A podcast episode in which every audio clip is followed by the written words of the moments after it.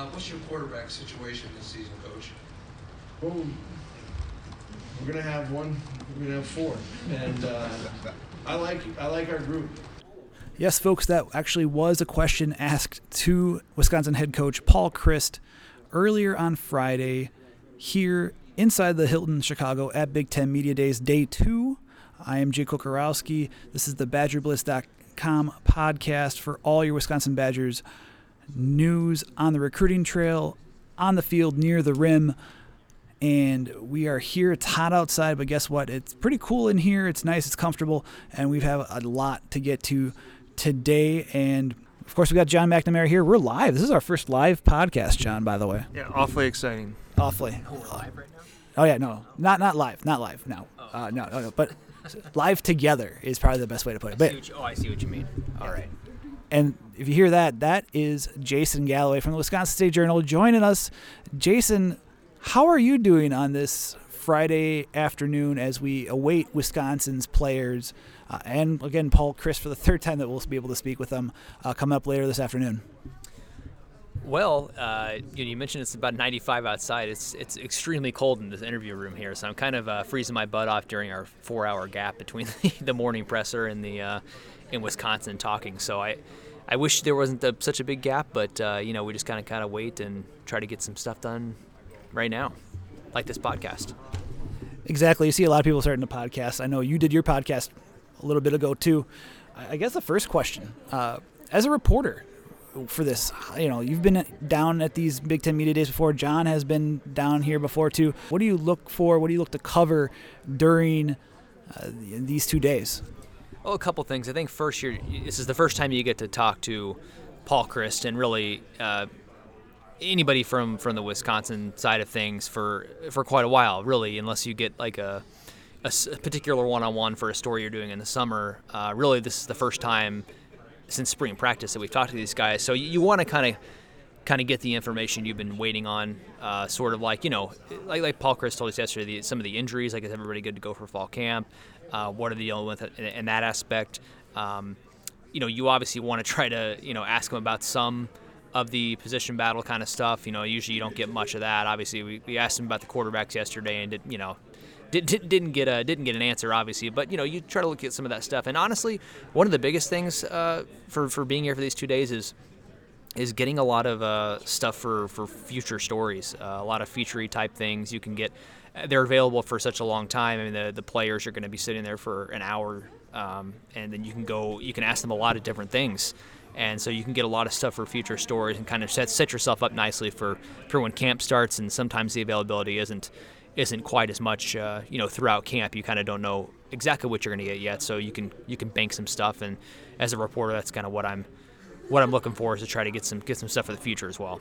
Yeah, I think the stuff that you guys got yesterday from Paul Chryst is is really the the, the better stuff that you're going to get from um, these two days here. Uh, you know, a lot of stuff that the coaches do in front of the podium are just kind of fluff. Um, I, I, thought Jim Harbaugh was pretty entertaining today with, yeah. with the stuff yeah. that he had to say, though. Um, but yeah, I mean, a lot of the stuff that you're going to get is maybe in that uh, smaller setting with Paul Chryst. And, um, you know, I, I, would say the stuff that, that he said yesterday wasn't, um, I mean, it was valuable stuff, but I don't, you know, we were talking about that, Jake. There wasn't as many things that, that he revealed that were a surprise, or there wasn't like, you know, a, a lot of attrition that he talked about, or injuries, or something that we didn't know, I guess, going into to yesterday. So I think it was from a Wisconsin perspective, it was kind of a quiet first day, and I would expect much of the same uh, today when the players are available.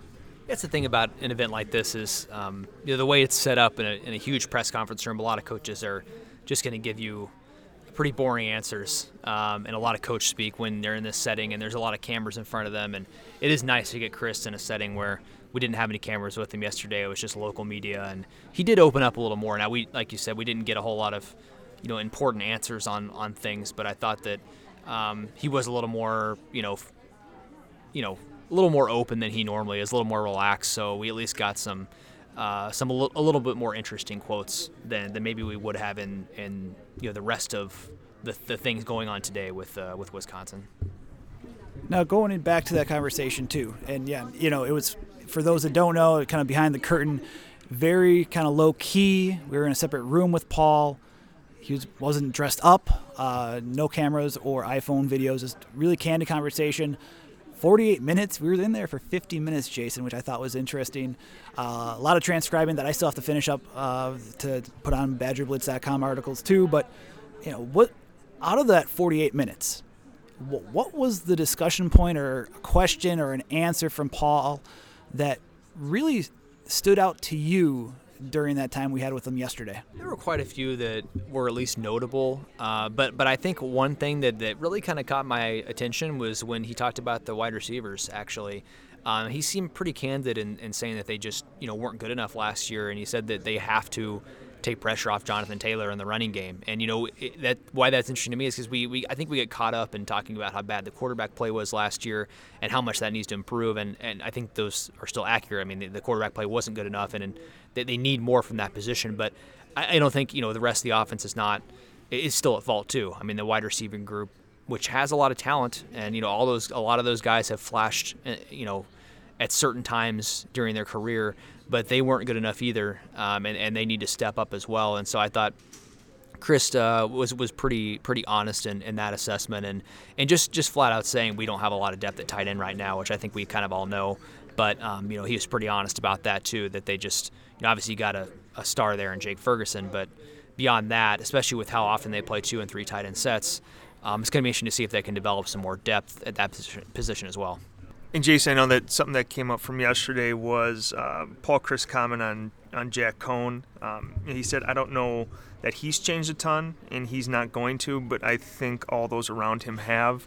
Um, could you just maybe provide a little bit more context from that quote? I know that you talked a little bit about on Twitter, but I think it speaks. I think there's more to it that that you could maybe speak to about that. Yeah. So. Um I, I, tweeted I tweeted that quote out yesterday, and I didn't give enough context. Um, and and people were saying, you know, people were replying like, "Oh, I guess that means mean Mertz is starting," and I was like, "Wait." So basically, when he said that, basically when he said that Coan hasn't changed, he's not going to change. That was off a question that he received on uh, about Coan's mindset coming in, knowing that he could actually be the starter this year, whereas last year he didn't really have that opportunity unless Hornibrook got injured.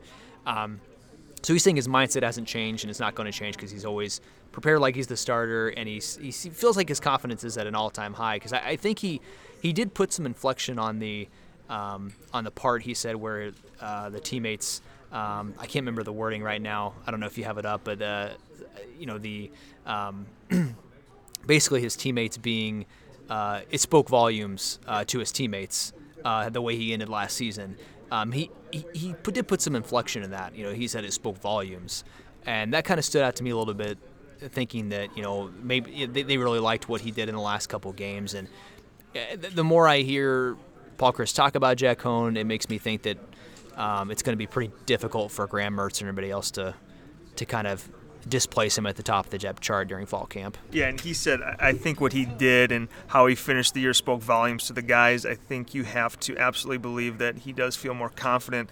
Outwardly, he doesn't appear different, but inward, let's face it, he knows what games are like. He's been in them, he knows the ups and the downs of it. Uh, he's a little bit different, probably. And I, I, I think that kind of speaks to you know what we've talked about really into the spring and, and in the summers that you know, he's going to enter fall camp as a starting quarterback and not necessarily head and shoulders above, but I think Paul Chryst has more confidence in, in Jack Coan than maybe Wisconsin fans do, and I, I think some of those conf or some of those quotes kind of back that up. Yeah, I mean, you know, I, someone else on Twitter, um, yeah, I, or I think it was today, said if, if he just replied to one of my tweets said if Coan starts starts, I'm not watching any games. It's like it's like I, these are probably these are probably the same people that uh, were just you know calling wildly for Coan to, to replace Hornibrook uh, when, when the last couple years. So it's just the way it is. You know, the, the backup quarterback is always more popular. I understand the hype around Graham Mertz. I mean, the guy is super talented, and we, we saw we could see the arm talent in spring practice. I think, but with Mertz, like he's going to have to prove to Paul Chryst and the rest of the coaching staff that he's mentally ready to start first. I mean, before he even um, outperforms Coan from a, from a physical standpoint, I mean, he was still. Um, I mean, Jack Coan was helping him with the play calls in spring practice. He didn't know all the signals yet, And so I think you know we're you know entering fall camp. They're going to be four weeks basically, four or five weeks from the start of the season. And if if, if Mertz is going to challenge for the job, he's got to first you know show that that's not going to be an issue for him, and there aren't going to be mental mistakes like that, or you know if it, it, he's first got to got to show the coaching staff that that that is. Uh, he's learned all that stuff, and that's behind him. I think that's what's really interesting too is you mentioned about Mertz, and I mean, there's been a lot of talk not just on Friday where you had a, you know, the question from uh, a reporter about his personality, but you also had from you know even talking on you know yesterday with that big discussion, a couple of questions around Graham. And Jason, are you surprised by what Paul said on Thursday regarding how UW will roll out fall camp reps at quarterback? You know, with the dividing of the four phases uh, during August camp. I'm definitely not surprised he didn't uh, narrow it down at all. I wasn't expecting that uh, yesterday or today, but. Um, you know, I, I, I kind of thought that we would go into fall camp and know from the first couple of practices um, you know how it was going to start shaping out. I thought they would kind of you know get right to it. Like okay, we know that this this quarterback or these two quarterbacks are not going to compete, so we're just going to we're going to move on. But it seems like you know Paul said was pretty specific, saying you know for the first five practices are installation, and they're not going to really manage reps. Um, uh, that that with the quarterbacks that much during that time, it's just going to be be learning everything. So maybe we won't know until that second week of fall camp really how it's going to start shaking out. So it's you know maybe we'll have to wait a little bit longer than we thought to, to start to see this competition form. But um, look, I mean we're, eventually going to figure this thing out. And eventually they're they're going to name a starter. Eventually they're going to play the first game and someone's going to go out there and start the game. Um, but you know we're still still a few weeks away here from from figuring that out. And Jason, did you take away anything from his comments on the other side of the ball uh, with the defense? I mean, just in looking at that defense, there's this is one of the years where I don't think there's a big playmaker that you can point to on that side of the ball that says, you know, this guy could potentially be a difference maker for you. Yeah, you know, I, I don't think nothing Paul said really stood out too much defensively, but I think you're right about that. That um, you know, who you know, who is that guy this year that is going to be your when you need to play, they're going to make the play. Um, you know, you've you've had T.J. Edwards in the middle there, and Ryan Connelly the last couple years. They're gone. Um, you, know, you can't, you know, obviously they, they really needed D'Cota Dixon's leadership last year in the secondary, but I mean, I guess some maybe Zack Baun is that guy if he can stay healthy. Uh, you know, he was probably. It seems after talking to some coaches this offseason that he was dealing with some more injury issues last year than than we kind of thought. Um, you know, we, we, we kind of thought he was pretty much healthy the whole year, but it seems like he was dealing with some stuff, uh, you know, as well as Van Ginkel on the other side. So I think if he can, you know, it's obviously a huge if saying if, if Zack Baun's going to stay healthy because he has had a lot of issues. But um, I think maybe he maybe he can have that breakout senior year that, that he was hoping for last year, and uh, and maybe he can be the guy. You know, I you know I think I think Chris Orr's played a lot of games. Maybe Jack Sanborn takes a, a huge leap that we're not not expecting uh, this year. Um, so look, I, it, you know, they have a lot of young talent in the secondary as well. Um, so there's a lot of candidates there that, that, that could take a jump as well. You just have to kind of wait and see. I mean, I think I think you still have to hope that you don't get injuries on the defensive line. Um, even though with Rand coming back, we kind of you know think that that, that group is going to be in a lot better shape this year, and I think they probably will be. But a couple injuries again, and you could be looking at you know another situation like last year where you're you're really thin there. So um, you know I think the defense. I, would have to imagine the defense is going to be better this year, but uh, you know, this, like, you know, like you said, that you lost a, you lost a lot of good players on that side of the ball still, and and there's still some some question marks that kind of need to be ironed out. Wrapping up on this segment here in Chicago, lovely Chicago. Unfortunately, we can't. I don't know. Have you had a chance to go out for a little bit to explore? I mean, uh, you know, a colleague Otzi and I, you know, went, went out for a steak uh, on, on on the company's bill, you know, the uh, last night. But, uh, but, you know, besides that, you know, we, besides going out to dinner, you know, I haven't really haven't really explored too much. You know, it's been a little hot. Yeah, it has been. And I mean, thoughts on the Big Ten West? We know that that preseason poll came out from Cleveland.com. 34 media members, basically the combined votes. Nebraska is was the favorite. Who is your favorite in your opinion for the Big Ten West and why? I am going with Nebraska, and I just it's it's it's been hard because I you know they were four and eight last year. you know, I mean, it's it's really hard to pick them, but uh, but I'm doing it. You know, they there's a lot of reasons to like them. I think that they ended the season really strong, winning four of their last six games. Um, I think whenever that happens, I think it's natural to get a little more excited about a coach in their second year when they when you started to see a lot of progress toward the end of the year. They have a really good young quarterback in Adrian Martinez, um, and they have a lot of talent offensively. Now, obviously, they need to they need to iron out the issues defensively, and I think the schedule comes into play here a lot too. Uh, for Wisconsin, they've got some really difficult crossover games. Um, you know, they're playing the three teams that were in that Cleveland comp poll that were ranked one, two, and three in the East, uh, Michigan, Mich- Michigan State, and Ohio State. And uh, Nebraska just doesn't have uh, those difficult crossover games, and they get a couple big West games at home, including Wisconsin. Uh, so I think that plays a big factor too. Uh, I, I, think it's this is really wide open. I could see, I could honestly see five different teams winning, uh, winning the West, and it wouldn't be that shocking. Um, I think I, th- I, think I think it just goes to show you that the team who won the division by three games last year was picked to finish fourth. it shows you just kind of how wide open it is. Uh, but I'm going with Nebraska, and I'm picking Wisconsin second. I you know I, I could also see Iowa Northwestern or Purdue all really battling for that. I, you know, I, I know Minnesota got one first place vote. I just don't, I just don't see them being able to to really compete for the West uh, this year, even though they made some progress last year. But uh, yeah, I'm going to Nebraska, and uh, you know maybe maybe I'll regret it, but uh, that's where I'm going right now. Jason, man, it's always great having you on. Looking forward to seeing you coming up in the next couple weeks. Uh, enjoy the rest of the time in Chicago, and I'm sure I'll see you. We'll see you. Well, one for lunch, but two also for the podium talks uh, coming up in a couple hours. Yeah, thanks for having me on, Jake. Guys, it's Jason Galloway. On that note, since we are recording in the morning, we're going to take a break. We're going to come back. You guys will hear some of the audio from linebacker Chris Orr talking about the linebackers, the defense overall, his leadership. We'll have all that coming up right after the break here on the BadgerBlitz.com podcast, powered by Overtime Media. You've talked a lot about the inside uh, like being the leader of the inside linebacker group. There's a lot of young guys after you. What do you see? Like, who are the guys that have stood out to you that you think could contribute this year? Um, pretty much all of them, except for like the ones that just got here. So, no, I haven't really seen them outside of like workouts, but I can see Mikey, I can see uh, Jack, I can see Leo, even like Jacob, Jacob Hayroth. Like many people don't know about him. I can see all of them um, contributing you know, off the bat. You know, they had, they all had pretty good springs. You know, they're all athletic and strong enough to make it happen. They all know the defense. So I'm kind of really excited for fall camp. See how much they push me and how much I can push them for sure. Do you have questions about the like front seven, like defensive line? There's a lot of new pieces or not depth at spots. Are you wondering what, what it's going to look like at all? Um, no, not really, because I've seen it. You know, in practice, you know, from the, all the different springs, all the different camps. I've seen these guys play. I'm more so, I guess, eager to see their growth because it's one thing going from last year or even going from spring into the season, into fall camp. So I'm, I'm more so eager to see their growth instead of like questioning them. Not, no question.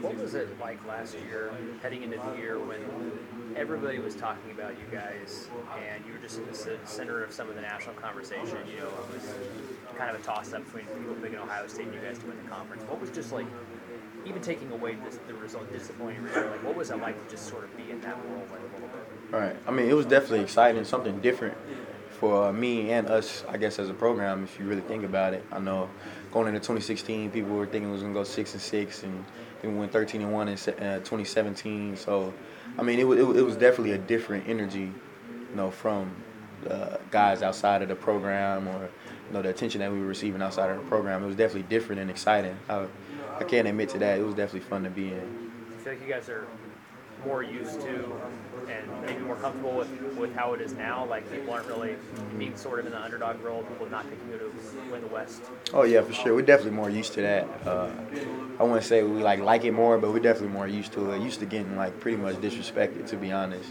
Uh, a, a, top program, a traditional program. You know, we definitely get probably some of the most disrespect in the nation, to be honest. But it's something that we're used to, and you know, we kind of like it. We, we feed off of it for sure. Uh, don't necessarily let it affect us in a negative way, but we definitely do feed off it still. Are you feel disrespected this offseason at all? Oh yeah, for sure. You know, I have full confidence in, you know, I'm saying myself and my teammates and our program. So every year I'm gonna feel disrespected. You know, even when I'm going, I'm gonna feel like they disrespected them boys if they don't have them going number one. So I mean, and that's how everybody should feel, to be honest. You know, if anybody's not saying that, you know, they they tripping. I feel like some guys got caught up in that hype last year. I think AJ Taylor told us in the spring, like he feels like even though you guys said it didn't affect you last year, like maybe some of the guys it kind of got in their head. Do you feel like you kind of sense that a little bit? Um, yeah, you could probably sense that a little bit. I would say that's probably a, a fair fair statement to to say. because we had a lot of younger guys, you know, coming in, especially when people went down to injury. So it's, it's easy to get caught up in that when you're young. You know, I was even reading my own press clippings when you're young. When you're a freshman and you're playing, you know, everybody wants to write an article about you. Everybody wants to interview you. Everything's so new every week. Um, you're always trying to see what people are saying about the team. You know, what it's going to be the hype. How, mu- how much are you going to be on TV this week? So I think it's, it's, it's easy to get caught up in that, and I, I think that's a fair statement to say. But you know, it was just part of you know different guys' growth as individuals, and for sure our growth as a team. You ever look at the schedule and like it's probably easier for fans to be like, okay, they got to play Michigan and Ohio State, Michigan State. I'm sure you embrace that challenge, but you ever look and go, man, this year is really tough. We got all these road games. We got the hardest teams in the East. Do you think that way at all? No, it's exciting because I didn't play them in 2016. So it, it, it makes me happy. When I saw that schedule, I was happy. I was ready to come back. I was ready for workouts. I was ready for fall camp. So it's, it's exciting for me because those are like some of the teams that you know get the more media attention, get all the ESPN attention, they get all the big time games. You know, you grow up and you see those games more so than ours. So it was always exciting for me to play them. I was ready to play them in 2016, and I'm ready now. I guess in 2019, a few years later. So. Chris, uh, PJ Fleck yesterday said that his team winning the Axe um, was healthy for the rivalry. Uh, do you feel like it makes it more interesting that that they won one? Um, I I don't know, you want that to happen. Right, right, right. I mean, it's always interesting to us, you know. I'm sure they can't stand us and we can't stand them. So I mean, it's not. It hasn't changed our energy towards the rivalry. Maybe fueled it a little more, but it was already to its max limit. So I don't know how much more fueling the rivalry can get. Uh, this is the oldest college football rivalry. You know, that alone is, is legendary. You know, even though we had it for so many years in a row, I want to say we like just tied it a couple of years ago. I want to say 2016 we tied the overall record. So I mean, it's not like we've just been dominating this rivalry for all of its entirety. But um, you know, I, I I don't know if I agree with that statement, but As, as a player, it's, it's definitely always been. It's had the same energy. You don't think it'll be a little more intense on your guys' end when you play them again and you're not the one with the axe though? Right. Uh, it'll it'll definitely probably be more intense. You know, I'm not gonna sit here and fake and say no, but um, you know, we also not really too worried about that right now. To be honest, we haven't even truly much dug into like South Florida. So I mean, that's that's gonna be a challenging game to go down there and the, all that humidity in August. You know, I know how hot Texas can get. You know, it's gonna be humid in Florida. Uh, so it's definitely gonna that's gonna be a fun game to be honest. So we haven't really looked at Minnesota. You guys told us this spring that there's now a photo where the axe used to be, and, and talked about how that motivates you guys. What are the younger guys who have never experienced really that, or haven't experienced the rivalry as much as you guys have, think about that? And, you know, what are kind of their conversations about not Um, having that there? Right. I mean, they kind of had the, the same fuel because when they were getting recruited, they saw the axe in there. You know, the axe was posted up up in there. And they was able to touch it and feel it and all that. Whereas on the other hand, like I guess like Minnesota, then they couldn't have recruits touch it. But you know, now instead you see a picture of them celebrating, you know, on our home field with the axe. So it's, it's, it's definitely it's definitely some fuel. Whether you've been a part of the rivalry, you know, yourself playing yet or not, you're definitely gonna get fueled by that for sure. Talking about, Paul mentioned yesterday about, you mentioned with your leadership qualities that you've kind of expanded your circle of influence with the team. Have you noticed that? And has it been on purpose? Have you been purposely doing that? Um, not really. I think it was kind of just natural as far as you know my purpose. But I've, I've definitely noticed it for sure because there's guys that you know probably would have never come up to me or even talked to me before. You know, coming up and talking to me and asking me questions about their personal growth. Uh, rather it's dealing with injuries or whatever the case is. So, you know, it's, it's really exciting for me to know that not only the defense will be looking at me, but also guys on special teams and, and offense, you know, to be able to feed the whole team some energy is, is, is an honor to have, to be honest. Chris, what's your favorite Jonathan Taylor run in the last two years? My favorite JT run. That's a good question. I know I have a few. I have a few. My favorite one might have been. Uh, my favorite actually might be against against me in practice.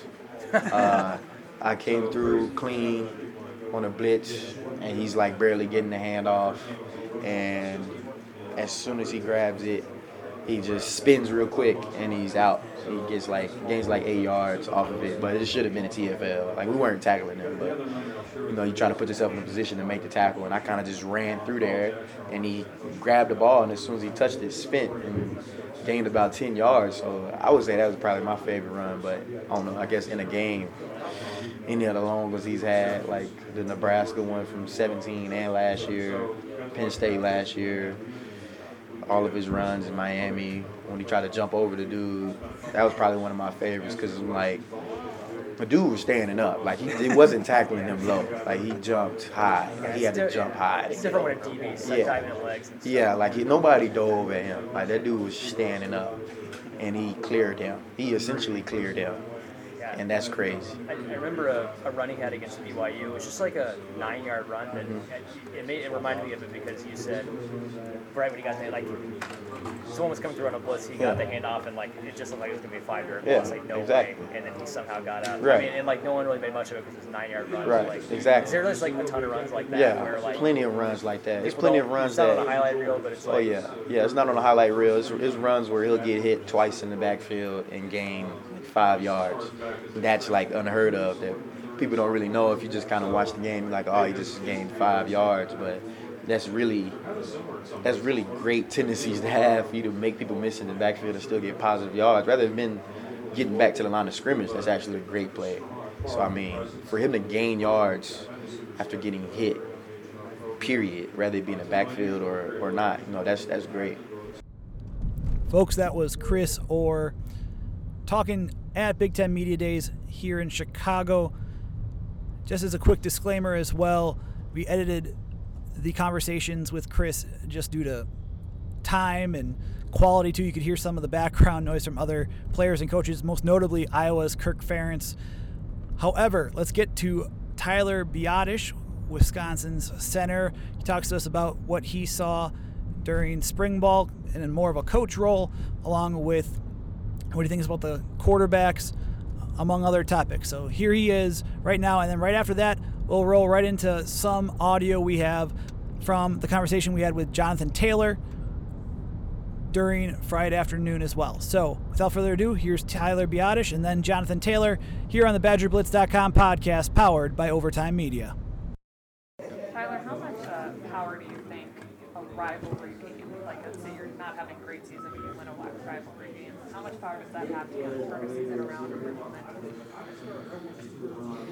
You know, obviously, when you have a trophy to play for, it, it means a little bit more. It does. It truly does. Um, I'm not gonna lie to you, but but even like when we're playing Michigan, we don't have a trophy game. It's it's the same amount of like respect, and uh, you know, you take it to a whole nother level, and even uh, even like BYU, you're gonna take it to them, even though they're not in your conference. I I, I truly believe, obviously, when you have a trophy to get back or, or to keep, yeah, it's going to bring it to a different level. But even though you don't have one, I think like the Michigan State that we're going to play this year, Michigan, like all those games, like they're going to mean a lot too. It's not that they're not. Um, obviously, when you get a little bit more of a trophy, like you have something from the game. But What's it been like, um, you know, Minnesota obviously won the last season, and it's something that they're using as like, that's what they've been managed Yep. in 14 years, they're using it as a turning point, like, what do you, how do you guys react to that? You know, I mean, yeah, 14 years, it's a long history. We're upset about it, but we're not damaged to the point where we're not hungry enough for it back. Um, I think, you know, a lot of people, you know, they, like Minnesota say that it's a turning point, but I think, you know, we can we can bring motivation from it. I think, uh, you know, we're all hungry for it back. Um, if you ask anybody on our team, we're all hungry for it back. And, you know, it goes, we have a trophy case for it in the locker room, and we have, you know, T-shirts up there, so it motivates us every day because we walk past it every single day. You know, it gets you uh, in the right mindset of what you're trying to do and what you're trying to prove. Um, so I think, you know, whatever they do is their business. I'm not part of it. So. I believe you said that part of the reason for coming back was sort of getting the taste out of your mouth from last season, or at least the team's perspective, not up to maybe the standards of, of Wisconsin. Was there a health consideration as well? Were there other factors that went into your decision at all, or is it just mainly like, hey, I'm trying to win again? Yeah, I mean, I just I wasn't done here. Um, obviously, I had some stuff I had to get done with my body, and um, but I in in all perspective, I think. Uh, you know, I just wasn't done here. I, I want to win a championship. I want to win two. I want a Big Ten and a national championship. So I think, you know, just the motive of that itself is huge. That I, I wanted to come back. I wanted to play Wisconsin football again. And you know, I have a lot of brothers on this team that wouldn't trade for the world. And um, you know, playing with them is truly something special. And it's a blessing. And you know, I'm, ex- I'm excited to do it again. How much different is it going to be this year? Because obviously a lot of those guys are now Yeah. playing in the league. I mean, obviously you've seen some of the younger Yeah. guys come along, but what what to you is going to be the biggest difference for for that unit? Um, I think every year it's going to be different. Sure. Whether it was in 15, 16, 17, 18. I think every year is going to be different. You might have a lot of guys coming back, but at some point it, it's always different. And I think that's the beauty of it. You learn from each other. You build that chemistry. Um, right now we're not at the peak of our chemistry. I think you know we have all fall camp to do that. So I couldn't really tell you like how different it is because we haven't put the pads on yet. Obviously we had a little taste of the spring, but I wasn't a part of it as much. But I was a part of the coaching part of it for our O line and our offense in general. And I can tell you that you know we built a good amount of chemistry. Um, I still have to put the pads on to see and feel that, but I think you know our group itself. We are a very motivated group, and we're very uh, the willingness to learn and that um, that uh, unselfishness to just give to each other and to come in on the extra hours and watch film and to come do field work and to you know work our tail off to be the best we possibly can be and better our best so when you know Saturdays come along we can play our best and have no regret on the field we can put it all out there Do you feel like you're a natural teacher? Sorry about that. Just do you feel like that helps you become more of a natural leader, teacher? Just yeah. sort of a No, yeah. I mean, going into college, like I actually wanted to be a teacher. Um, you know, I don't know what my future holds yet um, after football, but I mean, like I always like teaching people, and um, you know, the sport I love to do and to play. I think uh, it actually uh, helps me teach it. You know, obviously you need to know what you're talking about, um, but this spring, I you know, I I taught a lot of our guys what to, you know, because I, from experience and from the lack of experience that we had coming back, I think, um, you know, I spoke a lot of volumes to them, and you watch them grow, and actually to use that um, for us, and you know, it's been a really um, a fun time because they're willing to learn, like I said before, and all the guys like respect you and what you've done here so far, and it's um, it's awesome to be part of, but you know, it's a humbleness to just you know do the right thing all the time, and you know, that's that's who I am. So. I was gonna say when it comes to a guy like David Moorman, who I know moved around on during the spring, but also he's been listed at guard as well. Uh, you know, in the past game notes and depth charts. What did you see out of him in the spring? I know Joe, Joe Rudolph liked what Yep. he saw, but like, what has he done? What does he need to do to break through to get to that starting, you know, offensive line spot in your opinion? You know, I think he just has to keep keep on getting better, man. I mean, I couldn't tell you specifically, um, you know, what he needs to get better at because I don't know specifically what Rudy, Coach Rudolph knows um, that I don't know. But um, I'm sure he's told David. I'm sure he's working on it each day. Um, I know he loves the way he lifts, and the way he grinds, and the way he uh, works at it. Um, he truly cares about the team, and he's a really team player. And um, you know, I'm rooting for him. Um, I'm rooting for all of our guys, to be honest with you. I mean, the much depth we can have is the best you can have, you know. So I mean, specifically talking about David Moorman, he's a really great guy. He's a great uh, teammate, and he's willing to do whatever his job is, whether he's starting five or he's six man, seventh man, whatever it is. On PAT, he'll do it, and that's the, um, you know, that's what you can get out of him each and every week. With, with Kayden too, I mean, I know he transitioned back from the defensive line. How Mhm. much rust did you see knocked off of him, and how did you see him progress through the spring? You know, when you were out, you know, what did you see out of him then? Um, you know, obviously you're gonna you're gonna see some mistakes along the road, um, but I think um, you know through the spring to the summer you saw a big jump. Um, I think you know he really studied his playbook um, on his downtime. He, we even like watched uh, film together, uh, me and him, and uh, we really uh, really got after it. And uh, you saw the big jump and the the big strides he's made so far. Tyler, sorry to be up here so close to the camera. The box isn't working for the audio, so we're going to go off that. What's it like to be an offensive lineman? I mean, it's a it's an unheralded position. You've got the guys, the skills guys that are getting all the attention. What's it like for you to block, you know, to pass block and do that as an offensive lineman? You know, I think our our team in general knows, you know, who's, you know, who we are as an O line and you know what we can do for this program. And uh, we we all respect each other whether you know if we're not getting on the touchdown highlight clips but they know that we're coming to celebrate with them. Um, you know I think they all appreciate that and they know that it you know it starts with us. It starts with the snap of the football. And um, you know for me that's a blessing that I could do that for them but, I, I always but, ask. you know, I yeah. typically ask the running backs all the time at all the different colleges, and they always talk about how great their offensive line is. Yeah. So personal experience, and I, I typically ask that question because you guys don't get a lot of the attention, but Mhm. you're doing the hard work. But what's it like? You've got the Wisconsin watch, you've got the Wisconsin pin on there representing Mm-hmm. Wisconsin here in Chicago. Yeah, no, it's it's awesome. It's you know, um, uh, I'm really blessed to be here and to be representing our, you know, university and our team and our offensive line, um, and uh, specifically. Uh, but I think um, you know it, it goes hand in hand. Uh, we're all working hard. It's not like Jonathan Taylor's carrying us, or if we're carrying him. I think it all like you know some plays happen differently than the others, but you know we're giving all 100% effort each play. Um, even the wideouts or the quarterbacks, like it all comes together. You need all 11. It's the you know it's best team sport you know there is. So I think it all comes together as a team. Last question, like center and almost like the catcher in baseball is kind of the guy calling out, Mhm. calling the shots there. I mean, what's a future like for you? I mean, you're not going to play football the rest of your life. I mean, what, what's something that you'd like to do after football? You know, I, I really haven't decided yet. I'm in personal finance right now, but um, I haven't decided whether I want to, you know, um, how involved I want to be with people. And I think, you know, the one uh, things that I uh, I notice is I like coaching and I also like teaching. So I I don't know where my field yet will be, um, but I know that it'll be involved with people and, and helping people along the way because I love to help people and um, you know just be a part of their lives and build connections because I think, you know, that's just who I am. What was the feedback? Sorry, to That's okay. yeah. What was the feedback from the draft advisory committee? Like, was there any specific things they said, or did they just sort of give you a number where you might have gone last year? Or? I just um, I listened to like the main result of it, and it had a little bit of impact. It didn't have the ultra impact of what I wanted. You know, I just wasn't done here, and um, you know that I just was. It wasn't the right time. Um, obviously, some stuff with my health and some stuff wanting to come back, and not having the grade. I think overall, I just it wasn't the right time to go, and um, it's not that I wasn't ready to go. It's just that I wasn't done here. Was it second, third round? What were, were they telling you a specific range or anything, or? I don't really rather- remember. Okay. Much. I, I mean, I remember like it was just comeback grade. I don't remember the specific rounds and stuff like that. But Thank you. yeah.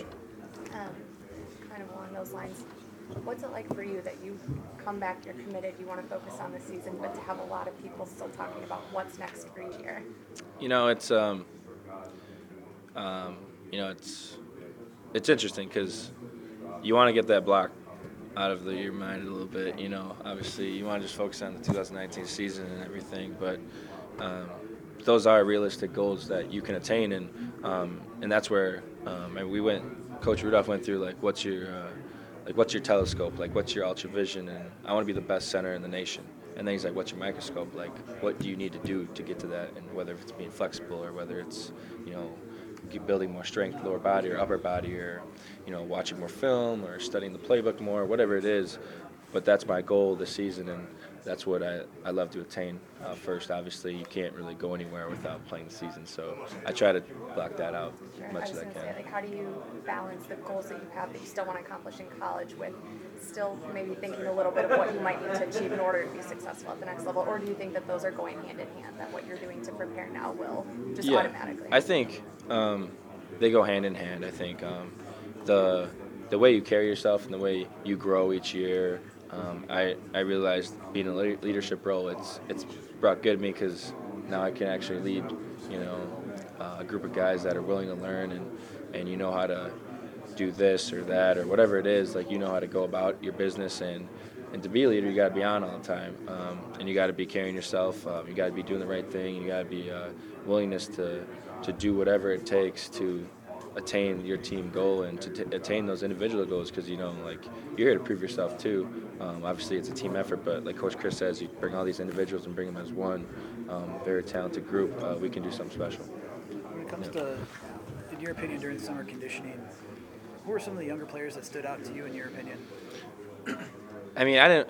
Sometimes we get different like lift groups. So like the freshmen, that the incoming freshmen, I don't get to see very often. Um, but I think um, I think that the group as a whole, I think they're they're working hard, and that's all you can ask from. Even though they may not know the playbook all in one right now. Um, even if uh, they do know the playbook, all you can ask for right now before we get the pads on is just to work hard and to the willingness to learn and to pick like the veterans' brains of how this works and how this works because that, that's what I did and uh, I think if you have that as as freshmen growing coming in as a group, I think that's a very good uh, start.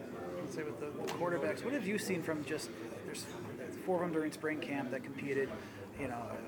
What have you seen just from the interactions with them, how they've led, respectively, you know, when you see them on the field, how they led the offense, in your opinion? I think all four of them commanded the well, uh, commanded the offense very well. Um, whichever one comes out on that first Saturday, you you know they're going to give it th- their best. Um, I think they all have that competitive edge to keep competing throughout uh, fall camp, and whoever comes out, um, you know, as a starter, whoever the second string is, he's going to be just as ready. I think, um, but I think all four of them are doing a hell of a job right now, and I think they're uh, they're working very hard to, you know, be their best for us.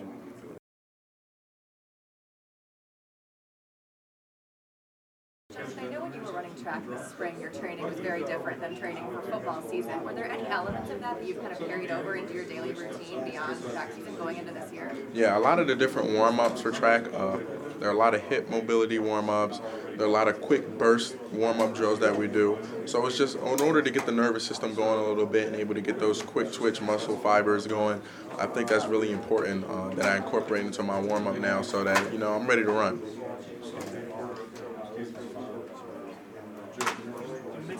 You mentioned that you watch yourself on film. Are there other players that you study and try to look up techniques?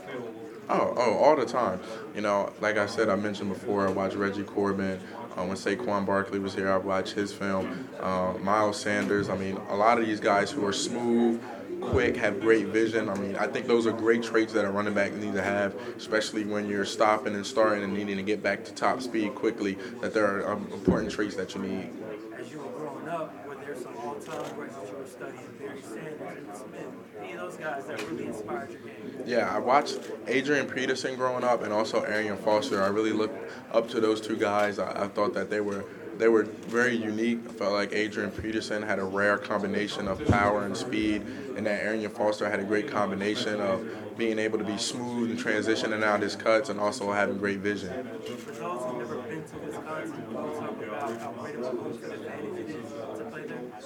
If you go to Wisconsin, it's a tremendous home field advantage. I mean, when you walk into Camp Randall, it's a it's a feeling you get. It's a it's an unsettling feeling that you get if you're an opposing player. It's an unsettling feeling that you get, as in these fans. You feel like the fans are against you as well, like on the field, trying to stop you. So one of the biggest things is we we love the way our fans participate. They're interactive, and every single game when we're in that stadium, we play for them.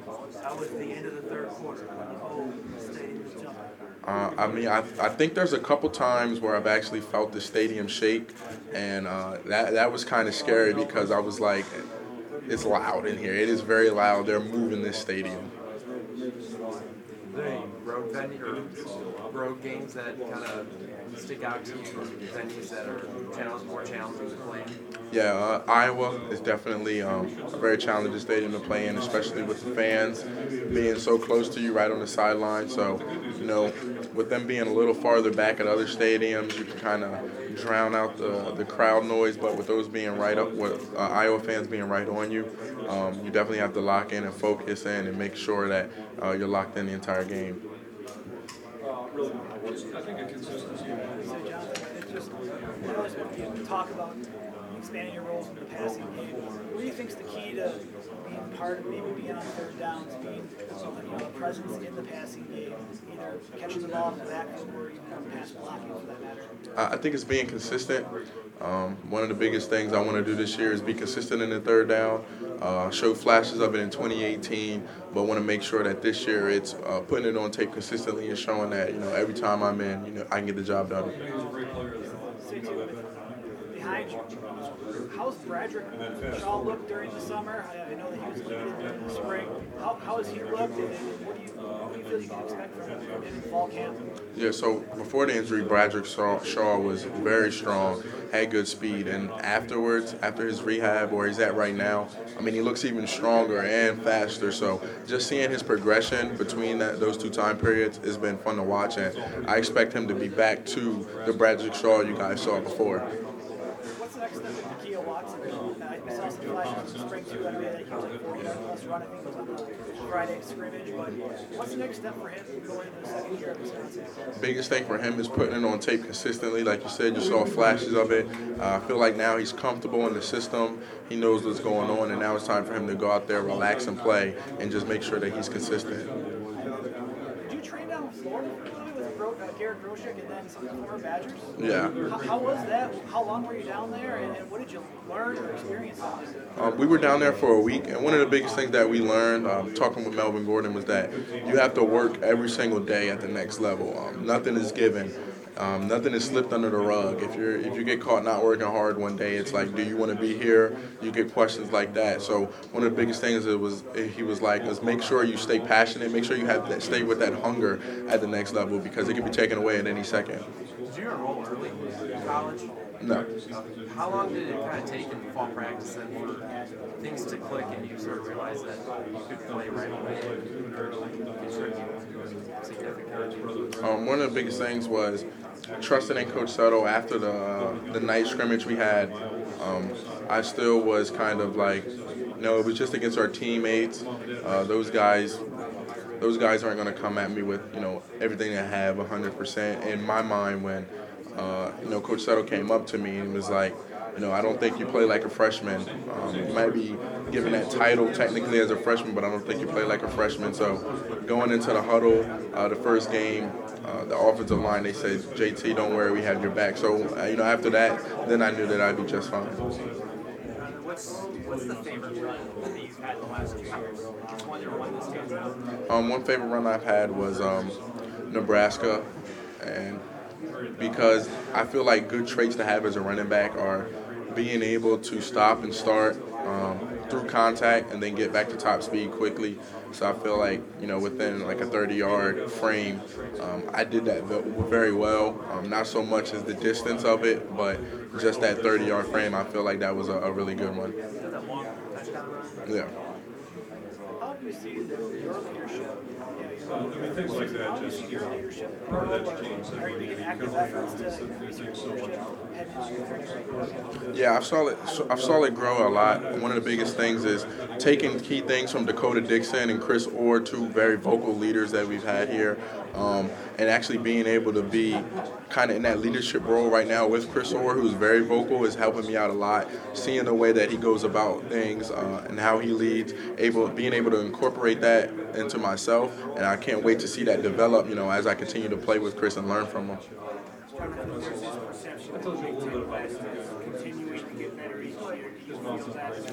I definitely feel like it, it's been getting better each and every year, and I feel like it's been tough for a long time, and you know it's just now starting to get credit for it. But the Big Ten West is incredibly tough. You don't know who's going to win each game every single week. So one of the biggest things is making sure that you're 100% prepared with the game plan, ready to give 100% until the clock hits zero, because the other team is going to be doing the same thing. A lot of people think maybe five teams that take the West this year, and Wisconsin's playing in Indy in December. What is it that you guys did?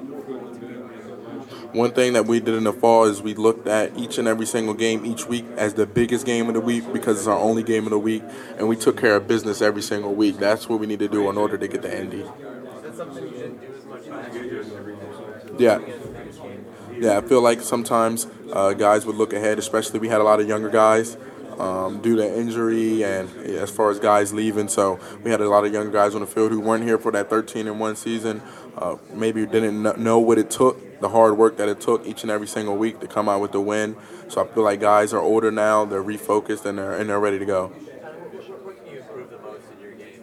Uh, I feel like one of the biggest things is being consistent in the third down. Uh, show flashes of it in 2018, and now I want to make sure that I put it on tape consistently um, throughout this season. Oh, it'd be an honor to be even be mentioned to be a finalist there. Uh, you look at the greats who have won it, and you know to even be mentioned with those guys, it'd definitely be an honor. How much more of a historian have you become in that position the last few years playing it at a high level, numbers wise, being compared to guys? How, much do you sort of look at the history of the running backs? Um, you, look, you look at the history and you kind of look at it as a roadmap. You look at each and every single year a new guy with new accomplishments, new milestones, and you kind of take it as a challenge, as in, can you beat that? Like, how great can you be? How great do you want to be? So it kind of pushes you in order to reach new heights. Who are the guys? Who are the guys that have pushed you in that way? Uh, one of the biggest people who have pushed me was was Corey Clement. He actually inspired me. You know, being 30 minutes down the road from me in Glassboro, watching him run all over the field in South Jersey, and then having the success that he's had at Wisconsin, it kind of jump started my efforts to become a great high school player and then become a great co- collegiate player. With the talk of, I know there's tons of talk on the outside about the, NFL, about the NFL. Is, how do you navigate it not being a distraction, and how do you kind of move forward going into your, your junior year? Um, one of the biggest things is kind of looking at the past two seasons and seeing that that hasn't been there, and then you look at where you're at, so you kind of continue to stay on that path, as in, you know, I've had the success I've had without that there. So trying to incorporate that with school and game planning every single week, it kind of become very tough. So just keeping that on the back burner so that you're able to focus up each and every single week. Younger players, during summer conditioning. Is there any younger players that have stood out during summer conditioning so far for you? Uh, definitely. Um, Isaac Guerendo's speed has definitely uh, stood out to me. I mean, that, that guy is a blazer. He's a blazer, so I would definitely uh, say that's one person who definitely caught my eye this summer conditioning.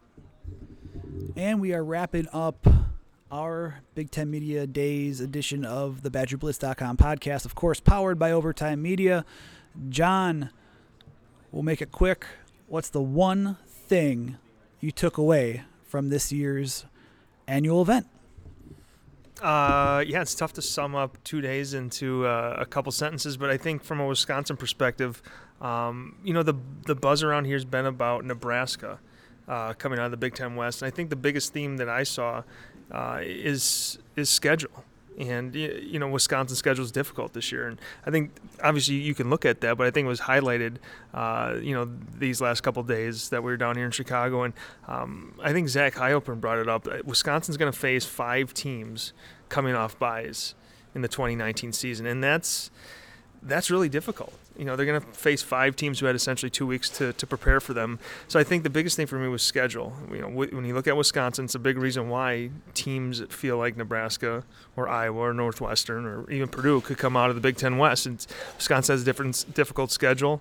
Um, you know, they, they play those three crossover games against Ohio State, Michigan, and Michigan State, I believe. And, you know, if you look at the flip side, Nebraska has a very favorable schedule. So I think for me, the last couple days have been about, you know, why do people think Nebraska is going to come out of the West? Well, I think it's a it's a schedule thing. So you know that was maybe my biggest takeaway from the last couple days here is, you know, the national feeling about where things stack up in the West. It has a lot to do with the schedule.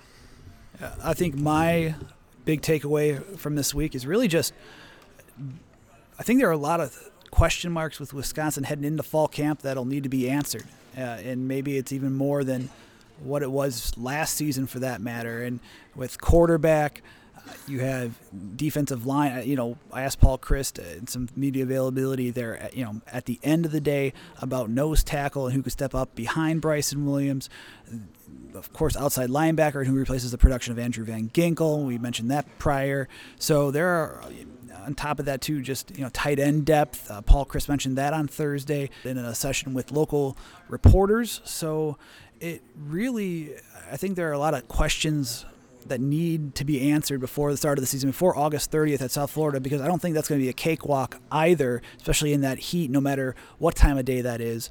So that'll be something to watch as well. Yeah, absolutely. And eh, there's, I don't know if you agree with me, Jake. There's just not a ton of Wisconsin buzz down here in Chicago. I mean, I, I think there's there's a lot of other you know topics that are out there. You can talk about you know balancing out the divisions and you know the, the comments that Jim Harbaugh made and the steam that Nebraska has in the second year under Scott Frost. There's just a, not a lot of Wisconsin buzz down here, um, and you know you could say it's for good reason. It, you could say a, a, number of things, but it's very different from the feel that we got last year in Chicago, where you know teams thought Wisconsin could could compete for a spot in the playoff.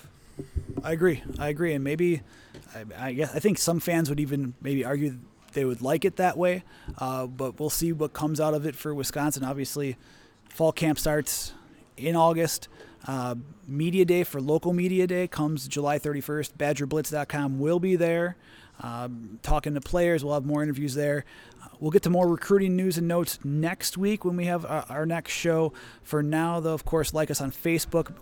John McNamara just put up some videos of Jonathan Taylor, Tyler Biadasz, uh, and Chris Orr. So that, that those are up there. We'll have more articles on BadgerBlitz.com. Follow us. Follow John at McNamara Rivals, me at Jake Coco K O C O, and then at Badger underscore Blitz. We'll have all the wrap up in the next in the coming days. So come back. We got tons of content coming along with more position previews. More, uh, John's still got his in-state recruiting uh, countdown for the 2020 class within the state of Wisconsin. Of course, too, we have an Instagram page, and then on top of that, for this podcast, guys, continue to give us feedback. We want to make this the most Wisconsin-centric podcast, the best Wisconsin-centric podcast out there. How you can do that, give us ratings, get us reviews, help us to improve the product. Follow us, uh, subscribe on Apple Podcasts, on Google Podcasts, listen on Spotify too. Uh, we love five star reviews, but hey, be genuine with genuine with it. We want to make sure, like I said, this is the, the best podcast for you, the fans, and what you want to hear. So on that note, John and I are going to now make a beeline on the freeway, try to not get caught up in rush hour traffic heading out of Chicago, uh, back up to the Badger State. So for John McNamara, this is Jay Kocorowski. We'll talk to you guys next week on the BadgerBlitz.com podcast, powered by Overtime Media.